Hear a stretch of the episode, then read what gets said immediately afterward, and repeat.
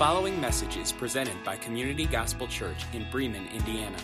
It is our great privilege to share this ministry with you. We in no way intend for this to be a replacement for the local church. It is our prayer that this would serve as a resource to help make Jesus Christ known in our congregation and other congregations gathering across the world. For more information about Community Gospel Church, visit www.communitygospelchurch.com. Daniel chapter 5 is where we're going to be at this morning. If you would do me the honor, open up God's word to Daniel chapter 5. Seriously, that was good. Uh, man, pray like that this week. You'll have a great week. Amen. Man, it is good to be in Community Gospel Church this morning. You guys are so fun. Bethany and I just love being a part of uh, what CGC is doing. They got like a little adult youth group going on right here. Look at this. That whole section, you, this whole section, all of you just grown. And you know, and we're just so proud of all you little tykes. It's awesome. Look at you, high school kids. They're giving you a run for your money. You better step your game up. You know what I'm saying? You guys, too, all over the place. There's pockets just growing at Community Gospel. It's cool to see. Uh, we are in Daniel chapter 5. As we start this morning, I got a question for you. And Dan, if you do me the favor, would you go back uh, to the song we just sang? Not the Nothing But the Blood one, but go to the, the last like two lines of um, the, the very last song that we sang. Uh, for I his, uh, go, keep going. One more. There's a there's a line in it. I don't know if I'm going to get it or not, but um, there's a line in what we in what we sang. Um, Becky and I sang about it. we're we're at the end, right? Like we're almost done until he returns or calls us home. That's what the, the line says. I don't know if you can find it or not. But until he returns or calls us home. You know, it's interesting that we so flippantly just kind of sing those words that we just say, till he returns or calls us home. And we just kind of echo that within the church with everybody else that's saying it. But as I was standing in the back and singing those words, I stopped and I thought to myself, do I really believe that as a Christian? Like, do you really believe that? Tomorrow is not guaranteed.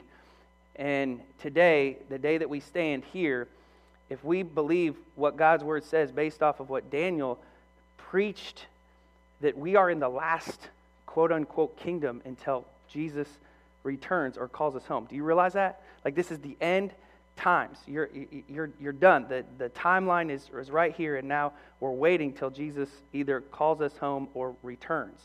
And if today was going to be your last day, like if this was it, and it's over after today, like you walk out of this church and boom, Jesus returns or calls us home or calls you home today, what would you do? You know, it's interesting. I thought about that all week long. Like, what would I do? And I cannot think of another place that I would want to be except for here today, talking about God's word and what it means and seeing how Jesus is just moving through Bremen and all the surrounding communities. It is awesome to watch in your lives. We know some of the things that are going on, and I hope that you have the same kind of mentality and the mindset that you see that being here in this place at this moment called to communicate the gospel of Jesus Christ to those who are lost and making his son known is just an awesome and a high honor. Do you realize that? Like how much of an honor that is for us as Christians to be able to tell somebody who's lost. Now, yeah, absolutely. I love it. All right, so, and we get into Daniel chapter 5, and you see um, in Daniel chapter 5, he's essentially going to give like five warnings for those of us who are living in end times. And Daniel was uh, somebody who, as we know in chapter 1, was a captive. He was taken from his home into this place called Babylon, and he was forced to live there as a, a Jewish exile. And so his parents had oppressed the truth on his heart. And like I said, Nebuchadnezzar, the king at the time, had a dream. And that dream essentially was that the uh, Babylonian Empire would fall, and then all these other kingdoms would come up, and they would all fall, but Jesus' kingdom would come, and he would return and call us home, right? So that's kind of where we're at. We get into Daniel chapter 5, and we realize that there's kind of five warnings. And I don't think that Daniel probably knew this, but they're interesting because they apply to us as well. So we'll see if we can identify all five of these this morning and, uh, and work on those things. Um, I was going to pray, but seriously, you did such a good job with that. I don't, I don't, I don't need to. Like, I'm still wrestling with that in my head. All right, so 5, verse 1, okay? We have a new king. His name is Belshazzar. And this king um, is essentially uh, somebody who comes up to rule Babylon. and we ask the question before we even start in the text how did he get there? Okay, how did Belshazzar get to be king? I'm glad you asked. And for those of you who want to know, I'm going to tell you. If you go back into 2 Kings, you don't have to go there. I'll go there for you, okay? 2 Kings chapter 25, we pick up at verse 27, and it says, In the 37th year of the exile of Jehoiakim, king of Judah, in the 12th month, just giving some dates here, on the 27th day of the month, there was a guy, his name, no joke, was Evil Merodach, all right? Or Evel is how you would pronounce it. In the Old Testament, it's just easier for me to say evil because that makes sense and I think it's funny. All right, so king of Babylon, in the year that he began to reign, graciously freed Jehoiakim, king of Judah, from prison. The king of Judah being Judas or, or being Jewish, okay? So he frees them. Now, how did he get to be king? So I'm just going to give you a crash course on this, okay? Nebuchadnezzar took the throne from his father and he ruled the kingdom half of the, for half of his time there with a essentially secular viewpoint of the world. Then all of a sudden, as we saw last week in chapter 4, God gets a hold of his heart and he starts to turn Babylon over to more of a Jewish influence with the living God, okay? So underneath of Nebuchadnezzar, we see this Evel Merodach come into play, and he is his son. Now, there's family strife that goes on within the kingdom. Imagine that. And what happens is his brother in law kills him. And so he is um, no longer the king. Obviously, he has an infant son, and he gives the kingdom over to his infant son. I don't know if you know this or not, but infants don't really rule kingdoms that well. All right, so what happens is we see uh, in Jeremiah chapter 39 the possibility, and this is debated amongst the scholars, but there's a possibility that there was kind of like an interim king, and he was there for about five years. And what happened is the priests saw all of this take place and they started to revolt, okay? And they were like, hey, these kings are doing a horrible job. They're coming in, and they started to revolt but also they saw the Jewish influence that was happening, and so it just kind of made sense that the priests would come in and participate in ruling the kingdom. Because in the Old Testament, as well as some of the New Testament, we see that politics and religion went hand in hand, okay? So in those times, if you were to do something that was against the law, you probably would have gone to the priests in order to have been, uh, have your, like, kind of uh, case heard, for lack of a better word. And so we see here that there was a guy who was essentially an interim, but the priests come in, and there was a priest, his name was Nabalus, and I probably messed that up, but that's okay. He liked education and religion more than being a king, which is obviously something that I would have probably had been like, man, I don't want to rule the kingdom. And so he appoints, you ready for this? A guy named Belshazzar to essentially run the kingdom for him. So the true king is this guy named Nabalus, which is a priest who was under Nebuchadnezzar, but now we see that he appoints Belshazzar in Daniel chapter 5. Caught up? All right, good. All right, so Belshazzar is having a great feast, Daniel chapter 5, verse 1, for a thousand of his lords and drank wine in front of the thousand. Now, I don't know if you caught this or not, but he is not a righteous king. He's throwing a huge party. He's got a table up here, and he's like, We're going to get slammed while everybody else watches us and watches this takes place because he wants to see people see him in power. He's more concerned about himself than he is about the living God, and he needs to change his direction. Verse 2 Belshazzar, when he tasted the wine, commanded the vessels of gold and silver that Nebuchadnezzar his father had taken out of the temple in Jerusalem be brought in, that the king, his lords, his wives, his concubines might drink from them. He has no uh, even remote respect for Babylon or for Jewish tradition.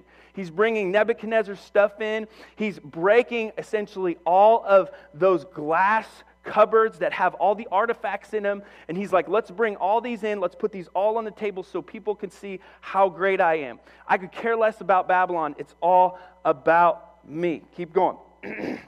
then they brought in the gold vessels that had been taken out of the temple, the house of God in Jerusalem, and the king and his lords, his wives, his concubines drank from them. They drank wine and they praised the gods of gold, silver, bronze, iron, wood, and stone. So it's not enough that they take the artifacts out of the cabinets from Babylon, they also start ripping out the artifacts from the Jews. If you were a Jew in that day, you would have been irate. He is taking all the things that they used to worship with and he's using them for himself. And so he finds himself at this table. It's as if Donald Trump himself would go into Congress and just start breaking like the Constitution because he wants the original copy for himself, which is probably not, never mind. Okay, so he just, they just go in and they plunder all of this stuff. Immediately, verse 5, okay? The fingers of a human hand appeared and wrote on the plaster of a wall of the king's palace opposite the lampstand. Everybody probably would have gone at the same time, uh oh, oh man, what is going on? Before we go further into this, I want to pull one thing out of it that is the first sign for us who are living in the end times. Write this down. There has to be a destruction of idolatry. There has to be a destruction of idolatry. If you notice in verse 4, they drank wine and they praised the gods of gold, silver, bronze, iron, wood, and stone. All of these people, all gathered collectively together, were in worship of other things opposite of the living God who was Daniel's God. This was the society making their stance that their gods are greater than the living God. Now, we as a society sitting here would say that this is Daniel's day and this is Belshazzar's kingdom. It has no parallels between us and our society. That's not true. There's so many parallels that are happening here because our society that we live in constantly screams out for your attention, for your money, for your time, for everything that you have to offer, that you would worship yourself which is exactly what Belshazzar is doing as he's sitting at this table. He's saying, There's no living God. There's no God in general. Just eat, drink, and be merry. Let's just have a good time. And what happens here is the Jews in the back are going, I don't think this is a real good idea. I don't think that this is something that is edifying, and I also think this is something that you're going to anger the living God. The lack of us destroying our idols kindles the anger of God. When you choose to refuse to destroy the one thing that controls you, you are kindling the anger of the Lord against you. When you choose to go and worship anything that is not the living God, you are kindling the Lord's anger against you, and it will come. God says in Exodus chapter 20, You shall have no other gods before me. And so the question on the table this morning, before we go any further, is very parallel to the prayer that Becky prayed. What is the thing in which you worship? And I can guarantee you that if you were to really rack your brain, you could write it down right now on the slip that was given to you. And you could say, This is the thing that not only I worship, but it's the thing that controls me. Those of you who are racking your brain and you can't think, could be your phone, it could be your favorite sports team, it could be your money. It could be your car. It could be your spouse. It could be your kids.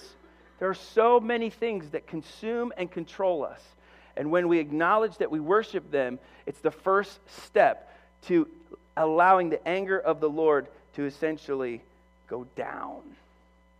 And so we have to destroy our idols. What is the one thing that controls you and consumes you and that you worship. Now, those of us who are married, if you're still having trouble, just ask your wife after service or ask your husband, and they will tell you exactly what you worship. If you don't have a husband or a wife, because I know some of you are going to go that direction, check your bank account and see what you spend money on.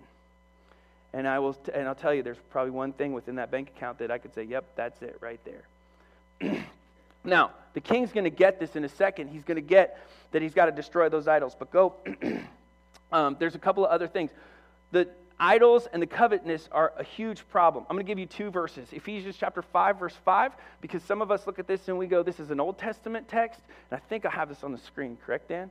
Do I have Ephesians chapter 5 verse 5? Don't worry about it. I got it in my Bible. in Ephesians chapter 5 verse 5. See, this is why you have a written version of the Bible because when technology fails, paper never does. That's freebie. You can have that. 5 verse 5. For you may be sure of this you Christians, those of us who have confessed with our mouth and believe in our heart that Jesus Christ is Lord, everyone who is sexually immoral or impure or who is covetous, that is, an idolater, has no inheritance of the kingdom of God. How do we know that? Because Jesus himself said in Matthew, You cannot serve two masters. you will end up loving one and hating the other. Your love for one of your idols leaves your true master by himself. So you're limiting your spiritual growth by consuming yourself with that which you worship. Does that make sense? Okay? So, some of you say, Jordan, I want to grow spiritually. I want to grow in my relationship with, my Lord, with the Lord. I want to grow in relationship with my husband. And we're going to grow in relationship with my wife, with my kids. Well, then you have to be consumed with Jesus Christ. If you love the Lord God with all your heart, soul, mind, and strength, you will see gains in your marriage, with your kids, in your job. Just happens. Okay? Daniel saw it even though he was a slave. Okay, so go back, Daniel chapter 5. Immediately, the fingers, verse 5, of the human hand appeared and wrote on the plaster of the wall. Whew! Of the king's palace opposite of the lampstand. The king saw the hand as it wrote, and then the king's color changed. oh man, you gotta love biblical writers. All right, his thoughts alarmed him. His limbs gave way, his knees knocked together. The king called loudly to bring in the enchanters, the Chaldeans, the astrologers. The king declared to the wise men of Babylon Whoever reads this writing and shows me the interpretation shall be clothed with purple and have a chain of gold around his neck and shall be the third ruler in the kingdom. Now, Belshazzar was a little slow because he didn't learn from the past, right? He doesn't learn. Who else did this? Nebuchadnezzar did it all the time. Nebuchadnezzar was one of those guys who called in all the people of Babylon because he wanted Babylon to be exalted instead of the living God. And so we get here and we see that there's no trust from Belshazzar in the living God. And so for us who are here today, we learn the second thing, which is the trust has to be in the Lord and not in the idol. So you see that Belshazzar is reaching out to trust his country and not his God and not Daniel's God. And there's a problem with that. Because what happens is he does two things that all of us are guilty of doing. When we lose trust in our Lord and focus on that which we worship, watch this. We start to call, I'm going to give you two things here that he does. We call in crooked people. It's a slippery slope that happens. When we lose trust in the Lord and we worship the idol, we start calling in crooked people. And the slippery slope happens, and then you find yourself in a state of distress and you wonder how you got there. And I look at you and I say, I know exactly how you got there. You took your focus off the Lord, you placed it in something that is not eternal, and therefore your trust is over here, and you're calling in all of these people and you're surrounding yourself around people who are not uh, people of God, they're people who only care about themselves and that's the Chaldeans, the astrologers, and all of the enchanters that Belshazzar brings in. So, the second thing he does, which I think is interesting, is he offers earthly rewards. Now, if we were to do a study of this passage, the rewards that Belshazzar offers, if you were a Jew, would have offended you like you would not believe. It is believed that the reward of a purple robe would have been Mordecai's robe from Esther. Remember, he plunders or pulls out all the Jewish artifacts. And so in Esther chapter 8, we see that Mordecai's robe was purple. And what he's saying is, the Jews aren't that great. We're great, and I will clothe you with the things that the Jews have so that you look religious because that's what the world does. The world desires to look religious, but we don't have religion, we have relationship with Jesus. Amen? And so when we look at the world, we can spot a counterfeit because we say, you just have the external going on, but we have the internal, which is heart transformation. So Belshazzar is going to clothe them with Mordecai's robe. He's going to put them around him and he's going to, he's going to display them in Babylon and say, Look, they're better than the Jewish people. But all the Jewish people would have looked at it and said, They don't have internal heart transformation, just as Nebuchadnezzar. Second thing, which would have been Joseph's chain, which would have been Genesis chapter 4. And so we see that there's some artifacts that are pulled. And again, you're just trusting in stuff. Who cares? now, go to verse uh, 8. Then all the king's wise men came in, but none of them could read the writing on the wall or make known the king its interpretation. So King Belshazzar was greatly alarmed, and his color changed again. So he's been gone from purple to pink to turquoise to teal. And his lords were, circle the word in your Bible, perplexed. They were perplexed. That word perplexed means um, anxious, it means that they were completely um, in confusion. The wall consumed them. Have you ever been in that spot where something just consumes you? That's all you can think about. That's all you that's all you think about. That's all I mean it just it just consumes your soul.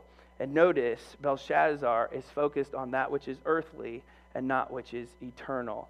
And it would be the same question that comes to us here this morning. What consumes you that you are so dominantly focused on that it pulls you away from a true worship with Jesus?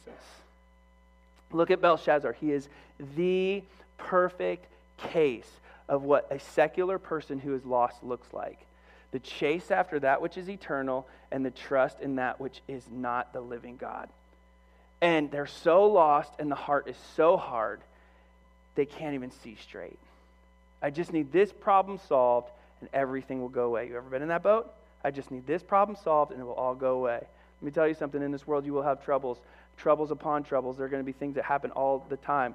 But the people who remain constant and steadfast are those people who trust in the Lord and are willing to remove the idol and let God be God and do his work and his will in their lives, regardless of the situations and circumstances. You remember Nebuchadnezzar's three, or uh, Daniel's three friends?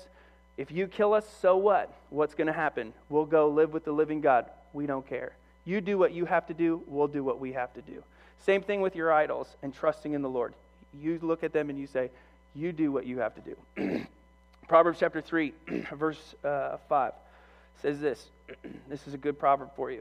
I'm going to give you a, uh, a little bit of a, a help. If you're, uh, my dad said this to me a long time ago. He said, if you want to be a smart, wise person, you read a proverb a day, and it keeps the devil at bay. You didn't say the devil at bay part. I made that up. Yeah. okay. Proverbs, a, a proverb a day. There's 31 proverbs. There's 31 days in most months. The months that fall short, like February, has 28. I just did the song in my head. You just go ahead and skip the last two or read them as supplemental, okay? Proverb a day. Read a proverb a day. Okay, if the day is the fourth, you read Proverbs chapter 4. Watch this. Proverbs chapter 5 speaks specifically about trusting in the Lord. Proverbs chapter, or sorry, 3 verse 5, my fault. Trust in the Lord with all your heart. Do not lean on your own understanding. In all of your ways, not just some, it doesn't say some of your ways, it says all of your ways. You acknowledge Him, you trust in Him, you put your faith in Him, and He will make, your, make straight your paths. You're not wise in your own eyes. Don't be wise in your own eyes. Fear the Lord, turn from evil. It will be healing to your flesh and refreshment to your bones. You see that? Internal transformation off of turning away from the idols that we have trusting in the Lord. Nothing earthly can give you what God can eternally bless you with. That's how it works. so, Daniel, what's going on here? All right. 10. This is my favorite verse in the whole book of Daniel. The queen, I hope you guys get a kick out of this like I did. The queen, because of the words of the king and his lords, came into the banquet hall. She's not there. And this is not the queen being Belshazzar's wife. This is grandma. okay? And I don't know how you grew up, but grandma, some of my friends' grandma, we were more scared of grandma, amen, than we were of mom and other people's moms. Like grandma came in, we are like, oh man, here we go. So grandma, you can put that up there on your Bible in verse 10, because of the words of the king and his lords, came into the banquet hall and she declared, and I think, if I understand the Hebrew correctly, she is speaking very, very sarcastically. O king, live forever. She probably looked at him and said, You're not even the real king. You're second in command, bro. Okay, so let let you live forever. Let not your thoughts alarm you or your color change. I think she's laughing about this. There's a man in your kingdom who is the spirit of the holy gods. In the days of your father, who would that have been? Nebuchadnezzar. In the days of your father, uh, light and understanding and wisdom, like the wisdom of the gods, were found in this man. Your king, Nebuchadnezzar, your father, your father, the king, made him chief of the magicians, the enchanters, the Chaldeans, the astrologers, because an excellent spirit, knowledge, and understanding to interpret dreams, explain riddles, and solve problems were found in this Daniel, whom the king named Belteshazzar. So why don't you go ahead and call Daniel? I guarantee you he will show you the interpretation. Grandma breaks up the party to tell the king that he distinctly needs to get godly counsel. Do you realize that? She is probably a believer. Why? Because if we go back into verse 4, we see at the same time when Nebuchadnezzar's reason returned to him, he implemented that people worship Daniel's God. Look at this. My counselors, my Lord sought me. I established in my kingdom, and still more now my greatness was added to me. Nebuchadnezzar, I praise and extol and honor the King of heaven, for all of his works are right, and all of his ways are just, and those who walk in pride he is able to humble. She saw it firsthand, submitted to it herself, and now you have a second generation that is coming to speak to those who are lost. Nebuchadnezzar's gone. And here this lady comes in, and she's going to break up the party, and she's going to tell them what's happening and what's going on. Grandma knows better than anybody else, doesn't she? Oh man, but look out for grandma. Here she comes. She's coming. And she specifically says what is completely parallel in Proverbs chapter 13. In the book of Proverbs, again, you need to be reading these every day. Proverbs chapter 13. You don't have to go there, I'll go there for you. Verse 20 says, Whoever walks with the wise becomes, anyone? And whoever, verse 5, excuse me, verse 20, says, But the companion of fools will suffer harm. She's seeing it firsthand manifest right in front of her face. Whoever walks with the wise becomes wise, but the companion of fools suffers harm. Okay, so let's jump to where we're at today. All of us have trials, have tribulations, and some of those just happen. They just are. But we are called to embrace godly counsel and surround ourselves around with men, those of us who are men, and women, those of us who are women, who will speak specifically into our lives about this truth that we have.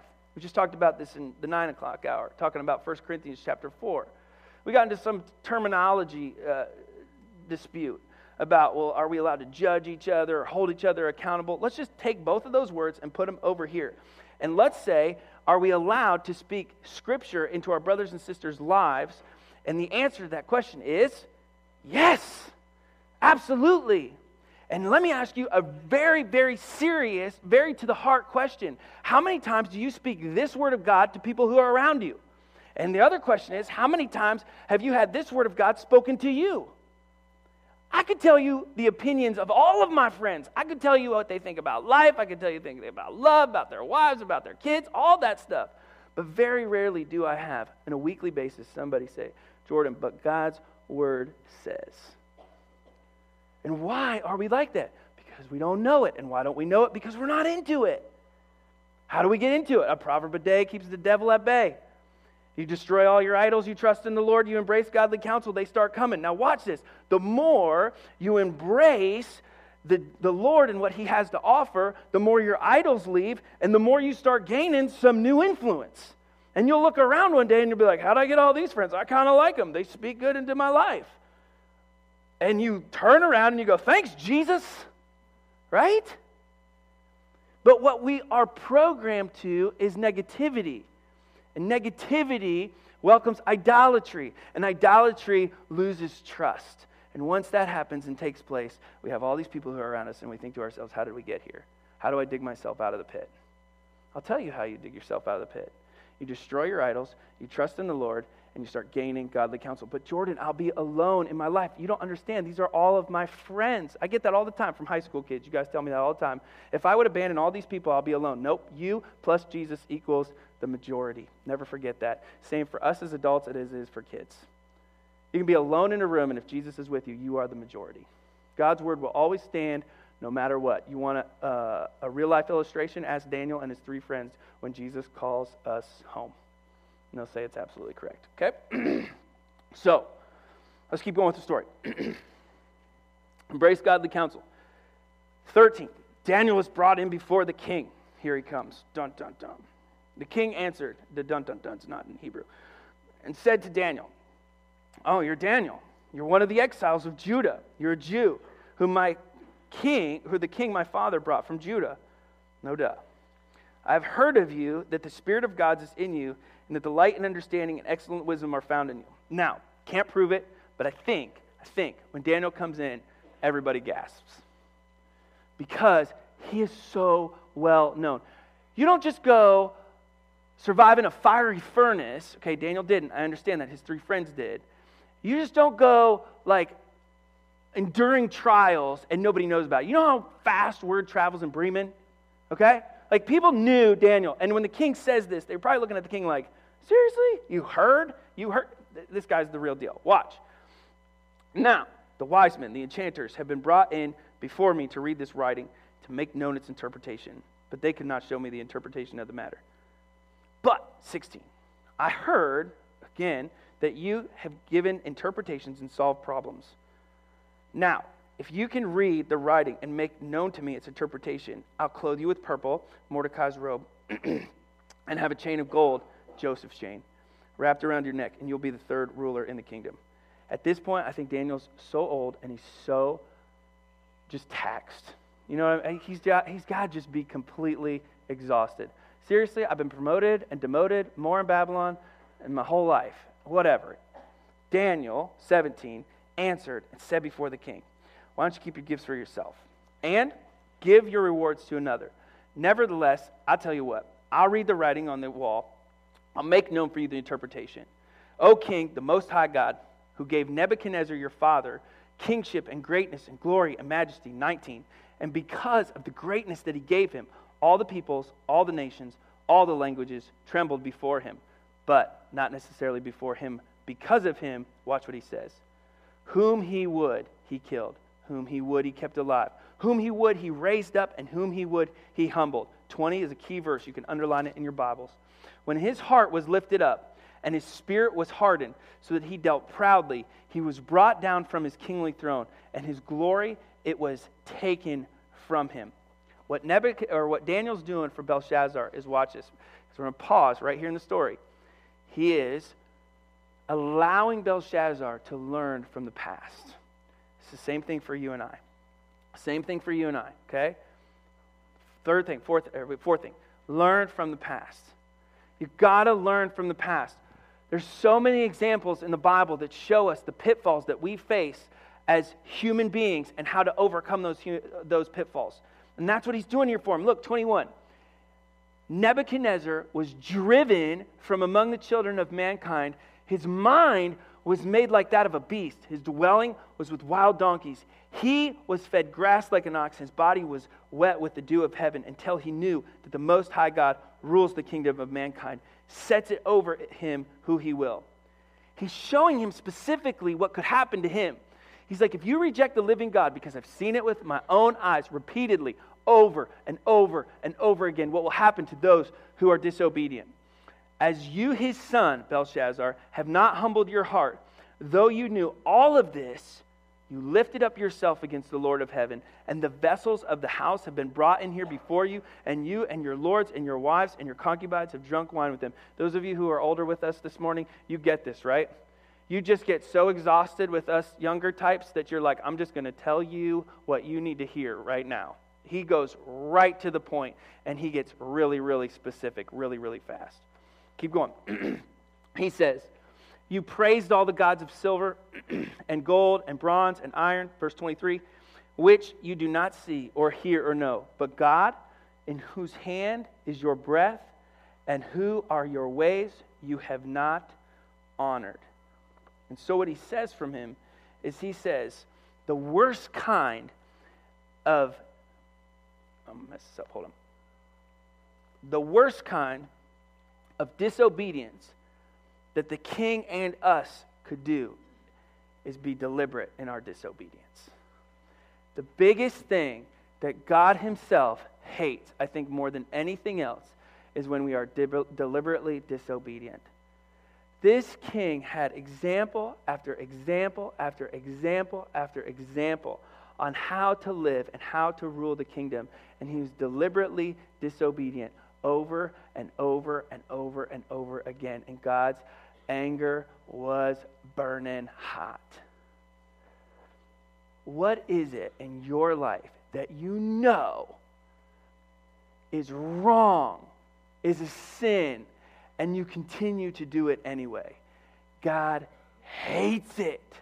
Just like us who are raising kids, we hate it. Amen? Like we look at our kids, you're like, oh man, you are deliberately disobeying right now. Oh, just right? It's the worst. And I hate the word no. Anybody hate the word no? But then I do it all the time. I do it to God all the time. I'm like, no, I'm not going to do that. And I think God looks at me and goes, Jordan, you make me so mad. But I love you so much, right? That's how it works. God's a loving, heavenly Father, but He doesn't let us go unchecked. So He looks at us and He says, Hey, the worst thing that you could do, God looks at us all the time. He says, I don't care if you make mistakes.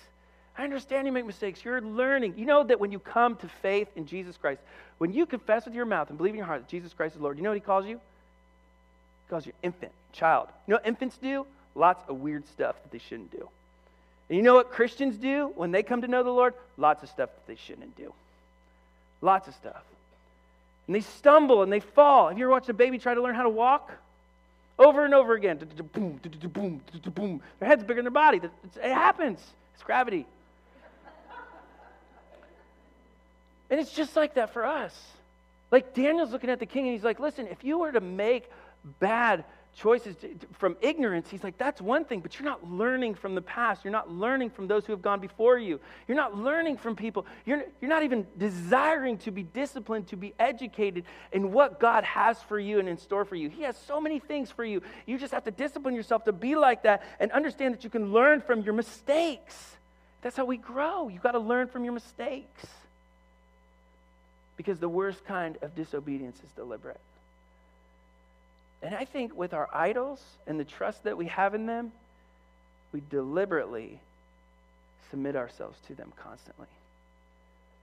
And I think God looks at it. And we would ask the question okay, Jordan, preacher man, what do I do then? The first step that we always miss in returning to the throne of God is approaching Him in prayer. It's the first thing we always miss. You have to ask God for the desires of your heart, that you would be conformed more to his image. I don't like to read the word. So pray and ask God to give you the desire to read his word. I don't like to do this. So pray. I don't like to go to church. But so pray that God would give you the desire to go to church. I don't like to be around other Christians. They drive me nuts. So pray that God will give you the desire to love his church, the family of God. Right? There's so many things that we look at, and God says, if you would just tell me about it, right? Those of us who are raising kids, you know what this is like, right? Your child goes and sits in their room, and you go, What's wrong? And they go, Nothing. You're like, Come on, tell me what's wrong. Nothing. Tell me what's, what's going on. Over and over, day after day after day after day. And finally, they come down and they sit down and they, and they say, Dad? And you go, Yeah, what's up? And you go, I want to tell you what's bothering me. Okay, let's talk. And then they talk, and you go, Oh my goodness, if you would have just told me sooner, I could have handled it. I would have drove to school and I'd have beat that kid up for you. right? Like, I can help you. I cannot help my children if they don't seek my help. It's the same for us in our relationship with God. And Daniel's telling that to Belshazzar. He's saying, Listen, God is there. He is waiting for you to seek Him, to repent of yourself, and to submit to Him so that He can do a great work within you. And He's saying the same thing to us today. He's saying, if you repent of yourself, I can do a great work within you. But I can't if you're clinging to these idols, trusting in yourself. And you're not learning from the past and gaining godly counsel. Let's finish the story. Okay, 24. So, then from his presence your hand was sent and this writing was inscribed. Here he tells him what's going on. He says, This is the writing that was inscribed. These are all weights or measurements. he says, Mene, mene, tekel parsin is in the interpretation of the matter. And it's right here. Mene. God has numbered like a weight the days of your kingdom and brought it to an end. Man, Daniel does hard things. Oh, I know we talked about that last week, but do you see that? How difficult it would have been for him to communicate this? It's like going into the CEO's office and telling him he's doing a horrible job, okay? And that God's going to kill him. Don't do that with your bosses tomorrow. That'd be bad. Okay. Pastor Jordan said, don't use Pastor Jordan said, please. Okay, Dago. You have been weighed, number two, in the balances and found wanting. You fell short. Peres, your kingdom is divided. And now, here, Daniel would have been overjoyed because the prophecies that he communicated started to come true. Do you see this? Remember when he talked to Nebuchadnezzar and he said, Hey, Babylon's going to fall and it will be given over to the, Med- the Medes and the Persians. That's the second kingdom that he talks about in Daniel chapter 2. Belteshazzar gave the command, and Daniel was clothed with purple, and a chain of gold was put around his neck, and a proclamation was made about him that he should be the third ruler in the kingdom. And Daniel probably was like, What in the world are we doing? The very night, though, watch this Belteshazzar, the Chaldean king, was killed, and Darius the Mede received the kingdom, being about 62 years old. If you knew today was the last day, what would you do? Because tomorrow's never guaranteed, and we have to focus on the fact that it could be the last day. Because number five, the kingdom of God is at hand. That's it's coming till he returns or calls us home. Those who have their eyes focused and set on the kingdom understand that at any moment it can come. And our job and responsibility is to do all the above to destroy our idols as Christians, to trust in the Lord with all of our heart, embracing godly counsel, learning from the past. Where are you at this morning? Have you trusted in Jesus Christ as your Lord and Savior? I think majority of the people who are gathered here have. And if you have and you call yourself a Christian, then what do you cling to? Is it Jesus Christ and his kingdom, or is it what the world has to offer?